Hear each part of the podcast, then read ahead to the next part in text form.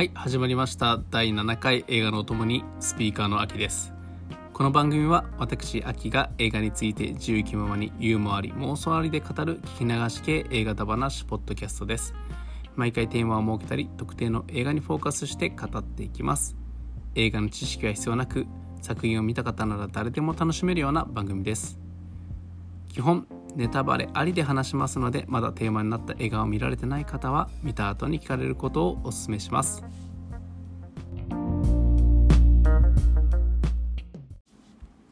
はい。2月に入ってしばらく経ちますが映画好きの皆さん忙しくしているんじゃないでしょうか。ねえ2月のね公開映画えぐないですかね。えー、ざっとまあちょっと言うとまあちょっとねパク・チャヌク監督「別れる決心」サム・メンデス監督「エンパイ・オブ・ライト」でティモシー・シャラメのね新作で「ボーンズ・アンド・オール」ポール・バーホーベン監督の「ベネデッタ」21年カンヌ映画祭のグランプリですね「コンパートメントナンバー6」で22年のカンヌのパルムドールですね。ね。最優秀賞の逆転のトライアングル。ね、その他まだね、いろいろありますよね。はい。で、今回はね、そんな2月の目白押しの作品の中から1本選んでみました。はい。それでは第7回課題作品はこれです。ララランドセッションのデイミアン・チャゼル監督作品バビロンです。まずはざっくりストーリーを紹介。ホームページからの引用です。1920年代のハリウッドは全ての夢が叶う場所。サイレント映画の大スタージャックは毎晩開かれる映画業界の豪華なパーティーの主役だ。会場では大スターを夢見る新人女優ネリーと映画制作を夢見る青年マニーが運命的な出会いを果たし心を通わせる。恐れ知らずで奔放なネリーは特別な輝きで周囲を魅了しスターへの道を駆け上がっていく。マニーもまたジャックの助手として映画界での一歩を踏み出すしかし時はサイレント映画から陶器へと移り変わる激動の時代映画界の革命は大きな波となりそれぞれの運命を巻き込んでいく果たして3人の夢が迎える結末は？主役のですねマニー役にメキシコで長らく活躍されていた役者さんらしいんですがこれでハリウッドデビューだと思います。新鋭ディエゴ・カルバ。ネリー役にハーレー・クイーンとか、ワンハリでのシャロン程度役が輝いていましたマーゴット・ロビー。ジャック役に、もう今やね、大御所感あるブラッド・ピット。これ今もとワンハリコンビですね。で、ちょい役もかなりね、豪華で、ヤングのボス役にトビー・マグワイア。ジャックの元妻役でオリビア・ワイルド。で最近だとねオリビア・ワイルドって、まあ、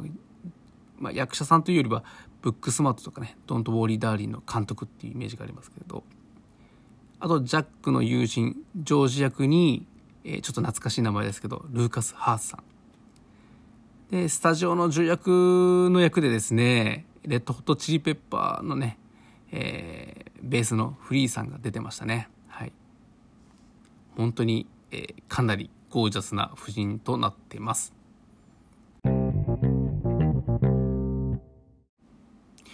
でまずねざっくりとしたこの映画の良さなんですけどもうとにかくね3時間近くある上映時間を全く感じさせないんだよね。もう体感だとね1時間半ぐらい1時間45分ぐらいかな。うん。オープニングの狂乱のね主治肉林パーティーシーンがあるんだけどそれがね約30分。でその後に昼のね撮影現場のシーンもあるんだけどそれも約30分ぐらいなんですよね。前半1時間あるんだけどもうこれがあっという間に流れてく。でもねただねテンポがいいだけじゃないの。ちゃんとストーリーを進めてるし主要キャラクターのまあなんていうのかな。もう大体登場してねその流れの中でキャラクターをしっかり、えー、伝えてくるしもうダンスもねカメラカメラワークとの相乗効果もあってすごく立体的で面白いしもう飽きないんですよね全然。それにとにかくね、音楽がいいです。映画見終わって1週間ぐらいね、ずっとこのサントラ聴いてたぐらい。うん。でね、やっぱりこう、スリリングなまあ、展開からのですねちょっと緊迫感っていうのもあるしもう圧倒的な映像美がね本当に、えー、ごちゃ混ぜになってね出てくるんだけどもう本当ねこの前半シーン終わった時にですねもうあそろそろこの映画終わりかななんてね思ってしまうぐらいのインパクト満足感がありました。はい。でそしてこのね前半のね何ていうかなもう一つの良さって言ったらやっぱりこうまあ夜のパーティーと昼の撮影現場というかまあ人々のねが両方ともさやっぱこう異常なのよ。この人たち異常っていうのがすごく伝わってくるだけどだからそのでたらめな世界に観客がなんだろうこう見せられるというかうん見せられるというかね巻き込まれていく感じね。うん本当ね巻き込まれ型ムービーみたいな。もうなんか映画館のシート座ったらいきなりシートベルトされてね急落下するジェットコースターに乗せられる感じね近いと思います。ただねこのジェットコースターね爽快さ楽しさスリル感だけじゃなくてさこのなんていうかなこのすごいスピードのコースターに乗ってると前方からね飛んでくんの汚いのが。ゴミとかね鳥の糞とかねまあそんな可愛いもんじゃないんだよね。もう何て言うんですかねあの小学生男子があのね好きなやつというかコロコロコミック的っていうかね、ただね、コロコロみたいにね、こうファンシーじゃないからね。あの、渦巻き状の可愛いやつじゃないんだ、なんか。リアルなやつね。ここはね、見る人選ぶよ。うん。もう今ね、ものすごく気をつけて例えて話しているので、皆さんね、察してください。ほんとね、ジェットコースターとかスプラッシュ系に乗って、うわ服が汚れたとか、ああ、水に濡れたとか言う人は避けた方がいいかも。今日ジェットコースター乗るよね汚れてもいい格好で行くっしょって言ってね、遊園地ジャージで行くみたいなね、メンタルな方にはね、楽しめると思います。ただね、この汚さにもね、意味あると思うので、それはね、ちょっと後で、はい、話しますね。で、はい、ここら辺からちょくちょくネタバレも入ってくると思うので、気をつけてくださいね。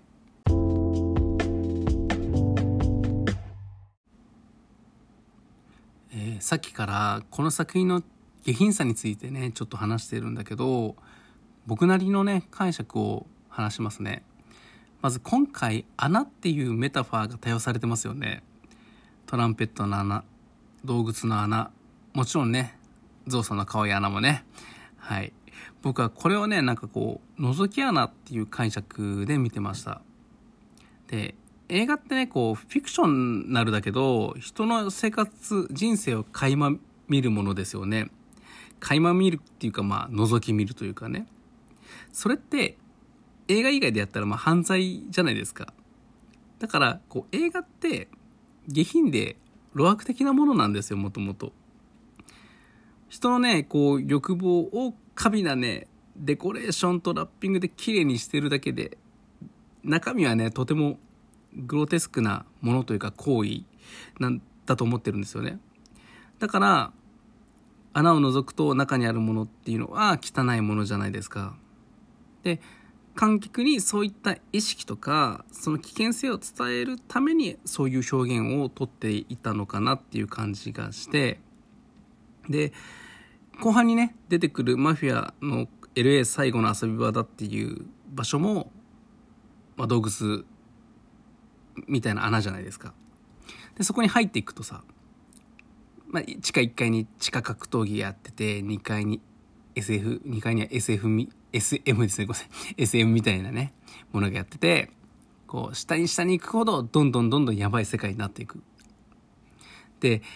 そのマフィアのね、アジトにマニと伯爵が入る前にさ、伯爵が言うじゃないですか。マフィアも映画制作者も同じだよ。で結局映画も方向性を見間違えると、まあ、サイレント映画時代のね作風がもう観客のこう、まあ、欲欲望をね汲み取ってどんどんどんどんエスカレートしていくとこういうこともあるよっていうね、もう本当に表裏一体の、なんかこう、もので、うん、なんていうかな、うん、やっぱりね、映画もそういったマフィアもさ、人の欲望あっての仕事じゃないですか。うん。だからこう、この映画のね、この、やっぱり下品さ、ある種必然性があったとは思うんですよね。うん。だけどね、確かにね、見せ方は良くない。あんなにしっかり見せなくても、観客って感じ取るからさ。この映画面白いぐらい賛否が真っ二つに割れていて、その理由は多分ね、大きく分けて2つなんですよ。一つがさっき言った下品さ。もう一つがラストの是非なんですよ。その点についてちょっと話したいんで、えー、と僕はね、ラスト肯定派なんですよ。でまずね、この映画って前半と後半でリズムが全然違うんですよ。前半はさっき言ったようなテンポの速く、でたらめなね、こう魔法のかかった時代の話で、人の命っていうのもすごく軽く扱われます。だけど、後半のね、サイレント映画のスターが没落していく時代、ね、魔法が消えた時代っていうかね、っていうのはとてもゆったりしたテンポになって、よりこうシリアスにね、あの現実的な話になってくるんですよね。人の死というものにこう重みというかね重力が備わってくるみたいなね。だけど後半ラストにねこう現実的な時代にこう映画に対する夢を捨てた主人公のマニーが再び魔法のかかった世界映画館に足を踏み入れることでこう映画と彼の人生が重なってきてそれがスクリーン上に現れそしてそれを飛び越えてねその映画館の観客には見えてないだろうけど映画の未来っていうのがスクリーン上に現れるというねというか彼の中で現れるというかすごくね美しいシーンだと僕は思ってるんだけどこれが人によってはねこう、まあ、映画の世界からこう冷めてしまうとかね、えー、ダメだと感じるみたいなんですけどまあその気持ちはすごくわかるんですわかります。はい。でもね、僕はこの映画を肯定したい気持ちがあるからいいようにね、感じ取ってしまうんだけど、まず、こう、マニーのね、人生と映画がザッピングするシーンがとても美しいと思いましたね。もう映画って、こう、人間のこう脳内のね、記憶媒体とすごく近いっていう気がしてて、僕は。まず人の記憶ってすごく曖昧じゃん。同じ出来事を体験してる2人がいても1人は忘れていたり覚えていたり他の思い出と混ざってミックスされて覚えてたりこれってこう脳内でさ記憶をこう消去したり編集してるってことじゃないですか。まあすごく映画映画的っていうかね。でそれ僕はこういう経験がちょっとあるんですけどまあ昔本当に大昔の話なんですけどまあえっと昔ねお付き合いしていた女の子と別れる時に最後に、まあ、お互いどちらか言い出したか覚えてないけどでもお互いが了承した上で最後こう別れのキスをして別れましょうみたいな感じになったんですね。ででもその記憶をね思い出そうとするともちろん彼女の顔のアップとかまあ口のアップとかっていうのは覚えてるんだけどふと次の瞬間にこう横にある街灯のこ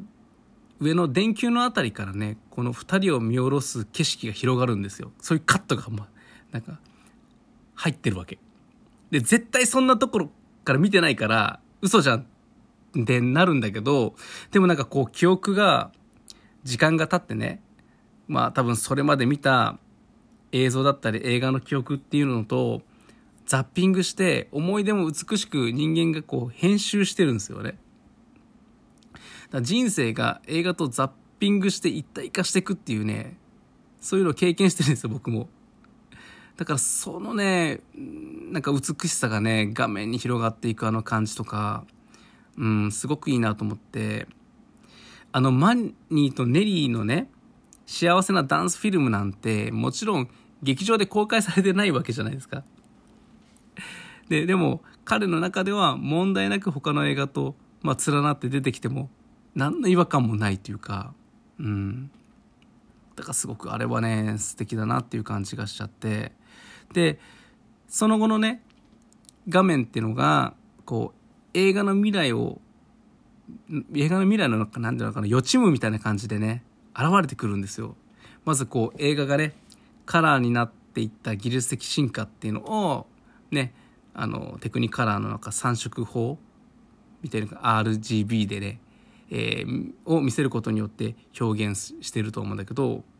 うん、このね、テクニカラーっていうこの、まあ、3色法の、まあ、あの、カラー映像っていうのは、こう、モノクロフィルムをさ、3本同時に回して、各フィルのフィルムの前に赤、緑のこうフィルターを入れてね、えー、モノ、色つなんていうの、フィルター付きの、色付きの、まあ、モノクロフィルムで、まあ、記録して、それを、えー、1本の映写用フィルムに変換するみたいな、えー、やり方で、その当時の、まあ、カラー映画の主流だったんですけど、その後、様々な映画が現れるんだけど、それはどれもね、映画の名作っていうよりは、映像技術が、まあ、進化した作品っていうのが多くて、これやっぱり、えー、この映画で、まあ、サイレント時代から陶器になった時にさ、なんか、テクノロジーが映画をダメにするみたいなね、そういう描写があったじゃないですか。で、映画ってその後もさ、どんどんどんどんカラーになったりねあのいろいろ進化していくんだけど進化してっても魅力っていうのは損なってないじゃないですかだからそういったところでやっぱつながってきてるっていうか、うん、だからそういったあの作品のチョイスだったんだなっていうそういうメッセージになっててだからもうちょっともうそのシーンを見てるだけでも僕は結構もううるうるきていてでこの一連のねその映画史というかまあ映画の未来シークエンスに入る前にさマニーの何か大きなものの一部になりたいっていうモノローグがインサートされるじゃないですか。でこれがあるから僕はこうこの大きなね時間の飛躍というかにこう違和感を感じなく、うん、入っていけたっていうのもあってすごくこういった細かいなところがやっぱねいい味になっているというかね効果的なものになってるっていうかでそれにこのシークエンスが終わるあたりに薄くマニーとネリーのテーマがかかってくるんですよ。てててててんてんてんてんっていうね。てててててんてんてんてんってやつでね。で、で、このね、映画の未来のシークエンスっていうのが、決して2人に関係ないものではないよっていうねこれはもう僕ら観客にもマニーネリーの2人ともつながっている話だよっていう感じで伝えてくるんですよ。まあ、もちろん、まあ、観客をね迷子にさせないような工夫だとは思うんだけどこういう細かいことってすごく重要なことだと思ってて僕は。うん。だからねこのね本当に人の記憶と映画の記憶のザッピングした美しさっていうのとこの映画の世界観をねギリギリ守りつつもマニーにこれから先の大きなものを見せてあげる優しさに僕は感動したのでこのラストっていうのはすごく肯定したいものなんですよね。で僕ねこの映画めっちゃ好きなシーンがいっぱいあるんですよ。でまずねジャックやネリーのねスターが人生のステージを降りる瞬間がね、いいんですよね、切なくて。で、二人とも共通してるのは、こう、ラストダンスを踊りながらフェードアウトしていくっていう、もう何千何万もの人々の注目を受けていた人々たちが、最後ね、誰も見てない中で自分だけのために踊るダンスがね、ちょっと涙を誘うというか、しかもこう、ジャックはさ、こう、自分の部屋に入る前に、なんていうかな、扉を開ける時に少しとどまるんですよね、なんか。あれがさ、もうセットのドアに見えてさ、あの、ネリーのね、トーキー最初のセット撮影のあのシーンみたいな感じでさもう扉の開けたら最後の彼の芝居がスタートするみたいな感じでね何とも言えないあの、うん、シーンがね好きで。でネリーもネリーでさこう文字通りこう闇に消えていくわけじゃないですか。なんかこう人々のね記憶からうん自らねこう消えていくような感じで本当に見ててね辛いんだけどやっぱりねいいシーンなんですよねあそこね。あとね僕ね一連のあのねガラガラヘビのシーンが好きなんです。こうネリーが噛まれてねみんなが大騒ぎしてるのをジャックがぼーっと眺めてるシーンがこうもうセリフとかじゃなくてねもうなんか時代が終わっていく、ね、最後の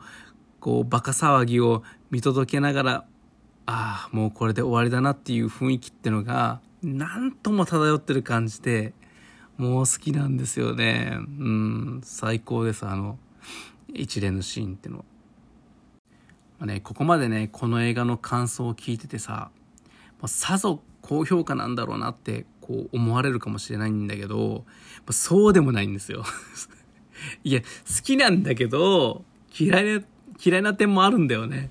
もうなんかねこの映画ねこう非常にこうアンビバレントな感情を抱いてるんですよ、うん、アンビバレントな純情な感情をね。まずドラマや人間の描き方がねつまんないというかなんていうかなこう点と点が線になってそれがもうどんどんどんどん立体構造になっていくみたいなねそういうのがないというかまあうん点いや線は引けてるぐらいかなぐらいな感じなんだけど各キャラクターのねこうエピソードが並んでるだけみたいなね感じになってるんだよね。なんかこうこうまずねマニーのネリーへの気持ちがどこまであったかね、途中から分かんなくなるんだよね。まあ仕事が忙しかったのは分かるけど、急に現れたキノスコープの人に言われてさ、はってなるじゃん。え、だから好きだったんでしょ？みたいな。たまにさ、気になってるっていうさ、そういったさ、こう描写あってもいいと思うんだけど、うん、なんか、今からはこのストーリーを進めないといけないからもうちょっと待っててねみたいなね。そんな感じがしちゃってさ。あとは気になったのはねやっぱりこう移民とかマイノリティのことがあんまりうまく描かれてないっていうのがすごく重すごく重要な特に移民のことは重要なことだと思ってて。例えばさこうまずマリーがさマニーってこうメキシからの移民じゃないですか。不法のね。でなんでここまで映画にのめり込んでるかっていうのがわからないじゃん。一応セリフではあるんだけどそれだと弱くて。でサイレント映画に憧れて入ったわけでしょ。で多分マニーや他の移民の方って最初英語が喋れなかったわけじゃん。で生活も苦しかったはず。でもだからもう一瞬でもね言葉分からなくても夢を見させてくれたこうサイレント映画が好きだったはずなんですよ。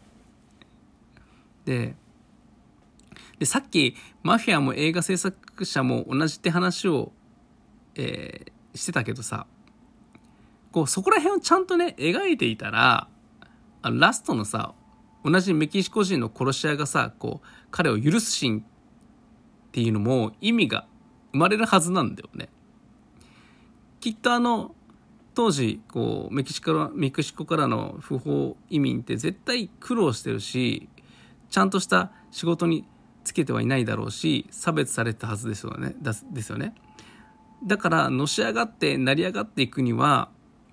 犯罪に手を染めるか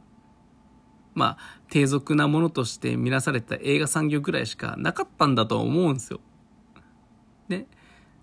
マニーの近くには安い映画館があったのかな？であの殺し屋の彼の身近には、まあ、犯罪が転がっていたのかな？ただそれだけの違いなんですよね。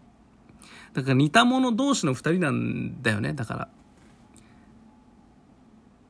そうだからねあの殺し屋のシーンは本当に生き別れた兄弟の再会のようなね趣があるはずなんだけどそれがねただのよくわからないシーンになってるんですよ。でそれにさこの映画こう移民やその母国語スペイン語がね良いアクセントになってるじゃないですか。マニーが本音とかね心の声が出る時っていうのはスペイン語になるっていうかさ。でもそこら辺の描写も薄くて。でマニーってさネリーに初めて会ったパーティーの終わりにスペイン語で告白してるじゃん。でもその役を得て興奮してる今ねいわゆる魔法にかかってる彼女にはそれが通じないわけでしょ。そして数年後数十年後なのかな。まあこう映画や時代にかかったこう魔法が解けてね彼女に再びこうスペイン語で告白すると通じるじゃないですか。そしてそのなんだろうこのその告白の仕方っていうのはスペイン語でジャックがさ映画で観客に笑われた「愛してる」の3連発じゃないですか。まあもちろんねあティアモって言ってますけど「ILOVEY」じゃなくて。ここってさマニーが映画を信じ続けてるっていうこととネリーへの思いをずっと持ち続けてるつけ持ち続けたっていう、まあ、結構集大成的なシーンなのに全く心に響かないんだよね。それまでの持っていき方があんまうまくなかったから。だからね、これね、僕ね、ララランドのを見た時も思ったんだけど、この監督ってこう映画の構造とかさ、シーンの見せ方に興味あるけど、人間に興味ないな、みたいな。ドラマとかに興味ないな、みたいな。なんかね、この映画から、うん、人が持つ匂い、まあ、監督が持つ匂いっていうかな、とか、シワとかね、そういったシミとかさ、そういうのが見えないんだよね。なんか全て漂白された、綺麗なドラマに見えるんですよ。だからね、引っかかんないの。僕は。なんか、で、まあ多分ね、映画で、映画作る上でリサーチはしたんだろうけど、もう、これってちゃんと調査した？はい。ちゃんとネットで調べましたみたいな。実地調査は？はい。図書館には行きましたみたいな。インタビューや実際にこう経験とかはしてなさそうなんだよね。なんかこう、なんかね、仏作って魂入れずみたいなね。ただその仏がめっちゃ派手だから楽しめるみたいな。ねでもね、じゃ、じゃあ嫌いかっていうとね、いや別に好きなんですよ、全体的に言うと。好きなんだけど、何なんだろうね、このアンビバレントな感情は。ねえ。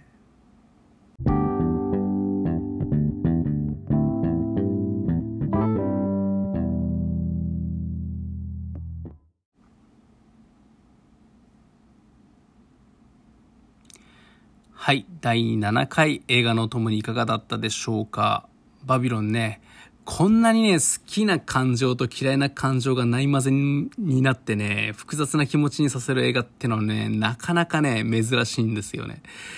ただね、本当にね、映画館で見れる方はまだ見れるので、ぜひ見てほしいです。まあ、その際はね、ちゃんとね、汚れてもいい格好とマインドで行ってくださいね。それでは皆さんの感想はどうでしたでしょうか？またどっかでね、お話しする時があれば、あなたの感想も聞かせてくださいね。あと気軽に質問やメッセージ、チャンネル登録よろしくお願いします。それではまた次回もあなたの映画のお供でいさせてくださいね。バイバイ。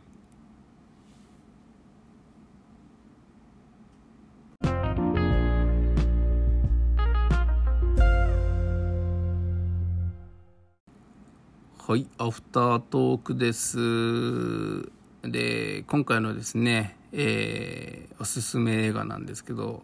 まあ、映画内でね引用されてるからみんなおすすめ映画「雨に歌えば」と思ってる方も多いかもしれないんですけど違います。今回のおすすめ映画は1950年、えー、モノクロ映画ですね「サンセット大通り」です。この映画はビリー・ワイルダーっていうね、まあ、僕が大好きな映画監督でもあるんですけどあれですね。あの三谷幸喜さんがね大好きな方ですよね。でその方が、ま、監督をされているクラシックの名作なんですけども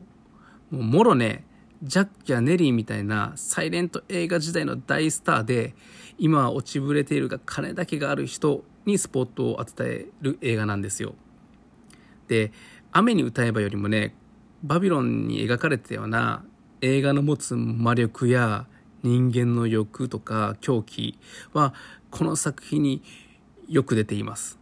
はい、で主役のね大スター女優、まあ、を演じるのはですねもうバビロンのねオープニングのあの合戦シーンあったじゃないですか。でそこで、まあ、合戦シーン撮ってる横のテントでジャックがある女優さんに直接電話して安く映画に出てもらうっていうシーンがあると思うんですけどその電話先の人グロリア・スワンソンがこのサンセット踊りの主役なんです。で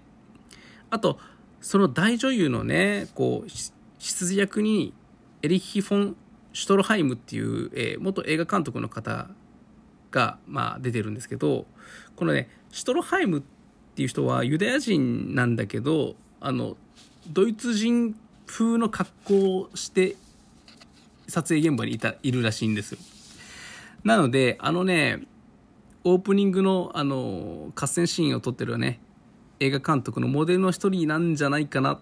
まあ、多分あとそれとね多分セシル・ビー・デミルとかそういったものがそういった人が合体したキャラだと思うんだけど、うん、でこの映画のストーリーなんですけどこう売れない駆け出しの若手脚本家ジョーが、まあ、こう借金取りからですね車で逃げてる途中に、まあ、車が故障してしまうんですよね。ロサンゼルスの郊外で。でえっ、ー、とまあサンセット大通り沿いにある大豪邸にまあ逃げ逃げ込むわけですよ。でそこに住んでいたのが往年の大スターノーマ・デズモンド。で彼がね脚本家と聞いた彼女っていうのがこう目の色が変わるんですよ。で自分の復帰作を彼に書かせようとするわけですね脚本を。でそれでなんかジョーはどんどんどんどん彼女の魔の手から逃げられなくなっていくんですね。うん、でバビロンでもねゴシップ屋のエリノアがジャックに言いますよね。こうあなたストスポットライトを浴びてしまったのと。ノーマもスポットライトの魔術を浴びてしまった人なんですよね。でこの映画ではノーマはね再びスポットライトを浴びることになるんだけどそのスポットライトってのがねどのようなものなのか、ね、衝撃のラストになってる映画なので是非見てみてください。おすすめです。今回のねこの映画を課題映画にしようと思ったってのは実はねこの映画がモチーフにしてるケネス・アンガー著ハリウッド・バビロンっていう本をね、まあ、持っていたからなんですよ。これね昔ね僕はあのまあカリフォルニアにね、えー、留学していた時に向こうにねブックオフがあってでそこのブックオフに行った時に購入したからなんだけど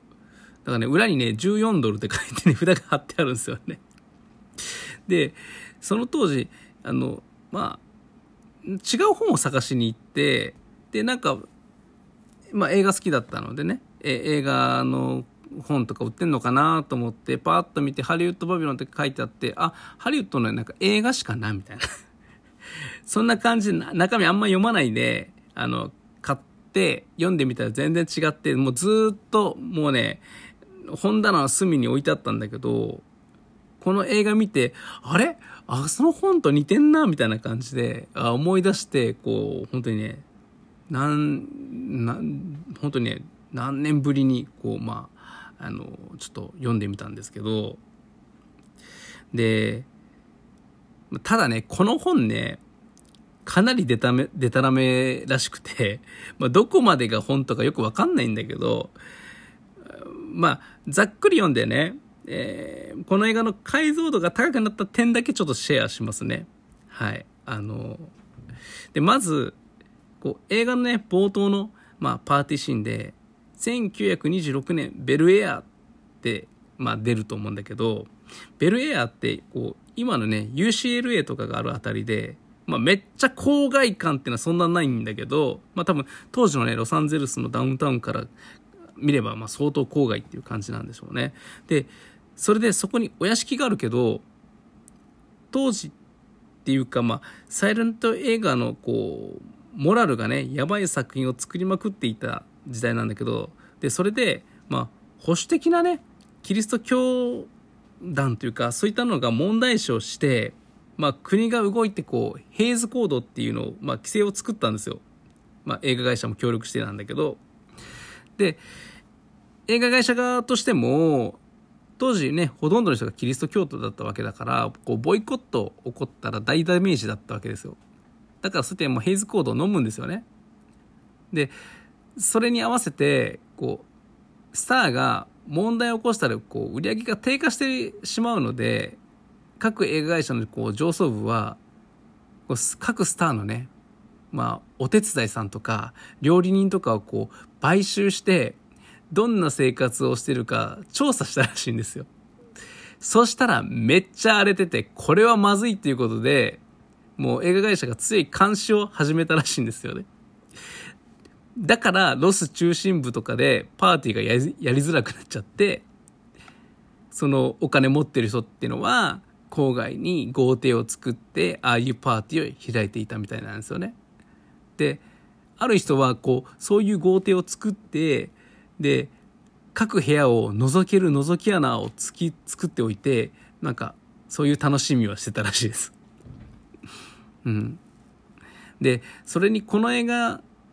ねドラッグがバンバン出てくるけど、まあ、そもそもね禁止法の時代なんでお酒もダメらしいんですよ。